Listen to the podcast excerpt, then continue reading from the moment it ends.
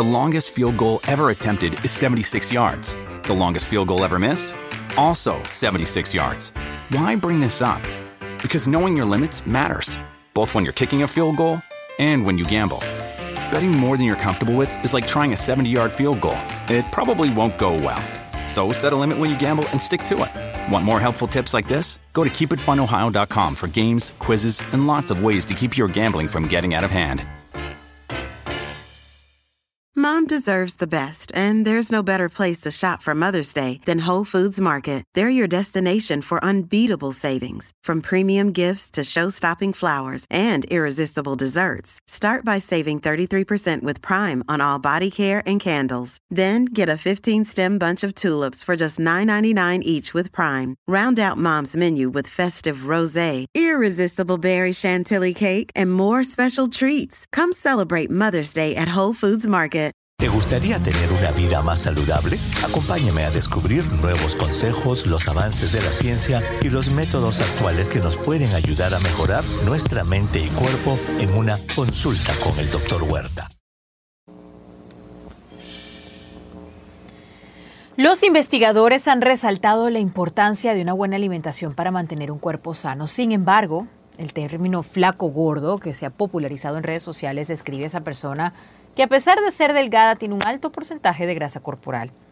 Esa grasa visceral es calificada como la más peligrosa y normalmente se produce por comer alimentos procesados con alto contenido de azúcar, sal y carbohidratos.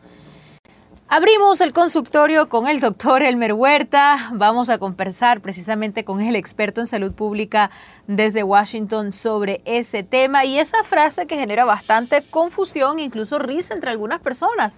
Ser un flaco gordo, que lo he escuchado en muchas ocasiones donde uno dice, sí, sí, sí, este es un flaquito, pero, pero tampoco es que es una persona súper súper esbelta o hace mucho ejercicio. ¿Qué significa exactamente ser un flaco gordo, doctor? Hola Alejandra, qué gusto de saludarte. Pues abrimos el consultorio para todos nuestros oyentes y televidentes. A ver, en inglés le llaman TOFI. Mira, la persona TOFI, T-O-F-I, en inglés thin inside, eh, um, eh, eh, fat inside. no, thin outside, fat inside. O sea, gordo por dentro, pero flaco por afuera. ¿Qué significa esto? A ver, hay tres tipos de grasa que tenemos que todos recordar, Alejandra. Tres tipos de grasa tiene el cuerpo. Una es la grasa externa, la que está en la piel, en el tejido subcutáneo, y esa es la que se nota cuando salen los rollitos y uno se engorda por fuera. La otra se llama grasa visceral. Esa está entre los tejidos, entre los órganos, alrededor del corazón, alrededor del estómago, en el vientre, grasa visceral. Y la tercera es una grasa muy fastidiosa que está dentro del hígado. Se llama la grasa hepática y es la causa del famoso hígado graso.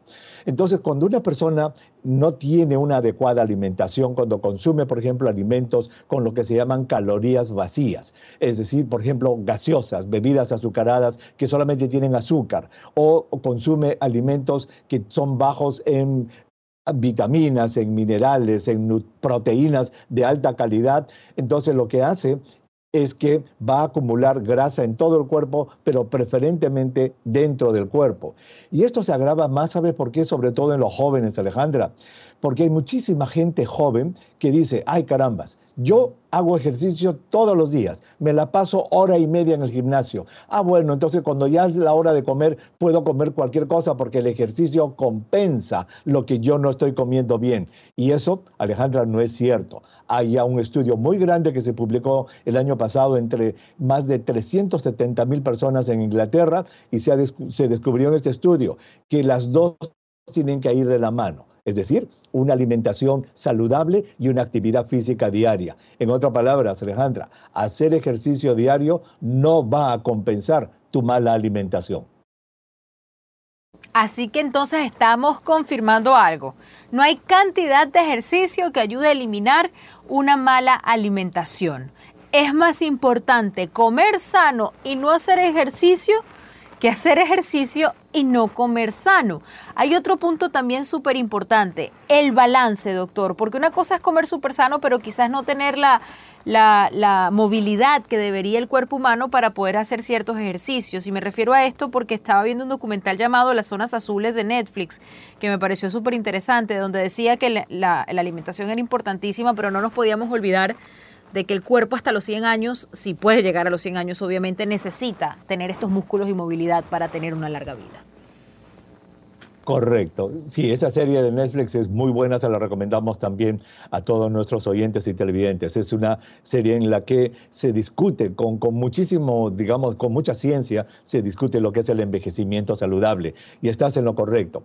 Si nos damos cuenta, Alejandra, nuestro organismo, nuestro cuerpo humano está, entre comillas, diseñado para estar activo.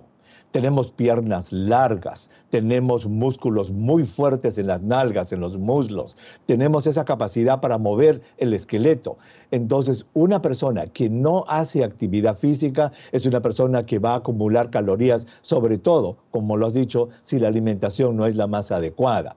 Entonces, ¿qué es alimentación saludable? Este es otro concepto importante. Alimentación saludable significa comer comida fresca hecha todos los días, cocinada todos los días y hecha con ingredientes frescos, obviamente, pero tiene que estar balanceada. Solamente la frescura no es importante. Si tú te imaginas un plato que es redondo, la mitad de ese plato debe ser de colores, de frutas y vegetales.